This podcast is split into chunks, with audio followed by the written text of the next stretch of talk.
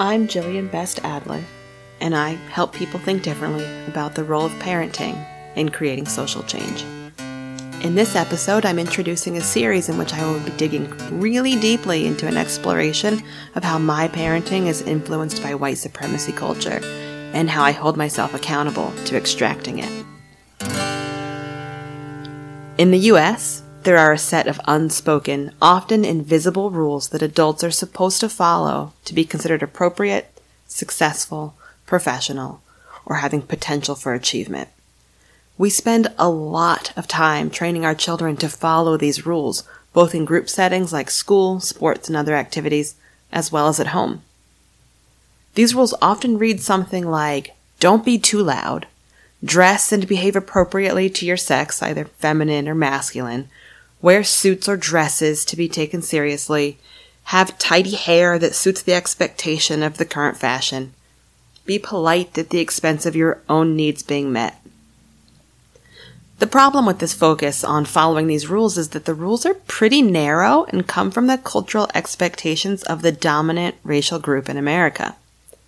These are the rules that the European colonizers brought to this land and started forcing on the people who were already here and the people that they stole and brought here.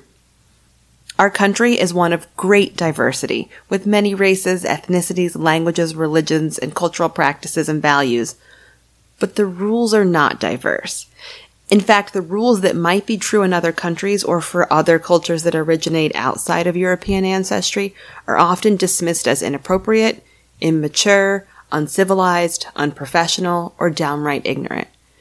And what does that do for our children when we reinforce colonizer rules on them? Often, we believe that we are giving them a leg up on finding success in the adult world.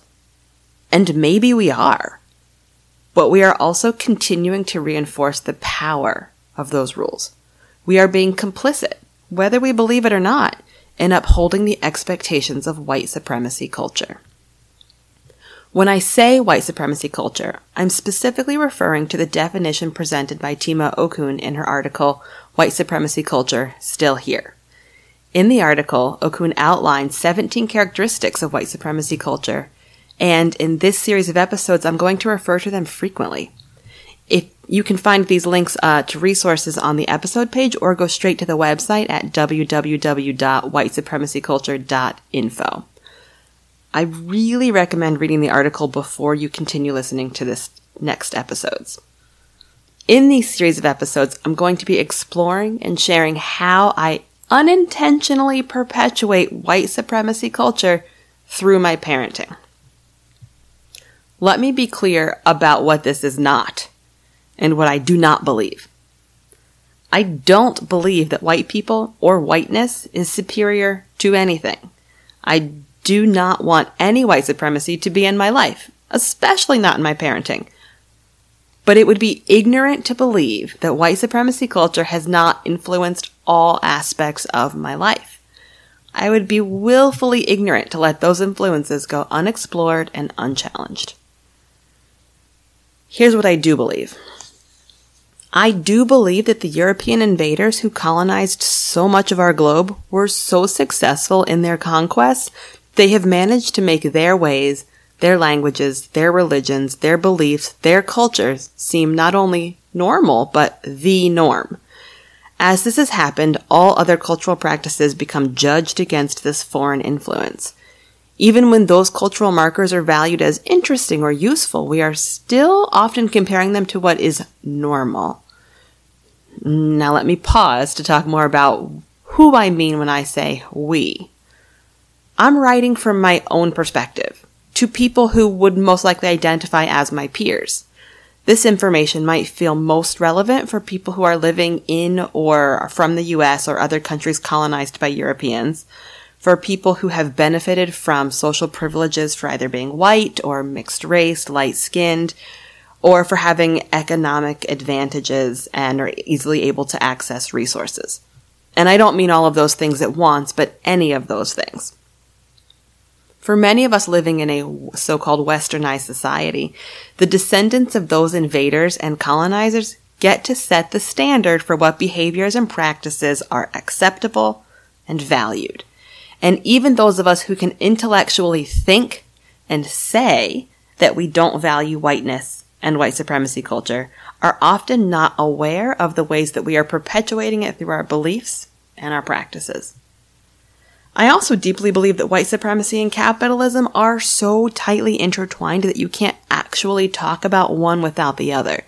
In all of my examples in these episodes, I'm really referring to both, and sometimes I specifically call out capitalism. In these conversations with myself, I'm examining the ways that white supremacy culture shows up in my own parenting and the ways that I'm fighting against it so that I have a better chance of raising people that are not easily influenced by this set of standards that so many generations have willingly accepted. In other words, I want to raise people who can clearly see the presence of white supremacy culture and actively work to dismantle it as a part of their ordinary daily lives. If I avoid doing this work and ignore the ways that white supremacy culture influences my parenting, then I am passing on its legacy to my children. They will become adults who, at best, are also passively engaging in harmful practices, and, at worst, are susceptible to being heavily influenced by radical thinking on the right and become active white supremacists. It's happened to lots of kids right under their parents' noses. Social media can be a scary and dangerous place. This is evolving work for me as a parent.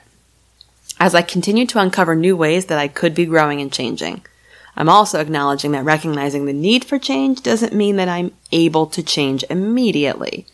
I'm battling against deep set beliefs and habits, but bringing awareness to it, strategizing around it, and talking about it with others, or just with myself, puts me on a journey towards changing it. It's not a quick fix, easy solution. This is work, and I hope you'll join me in doing it.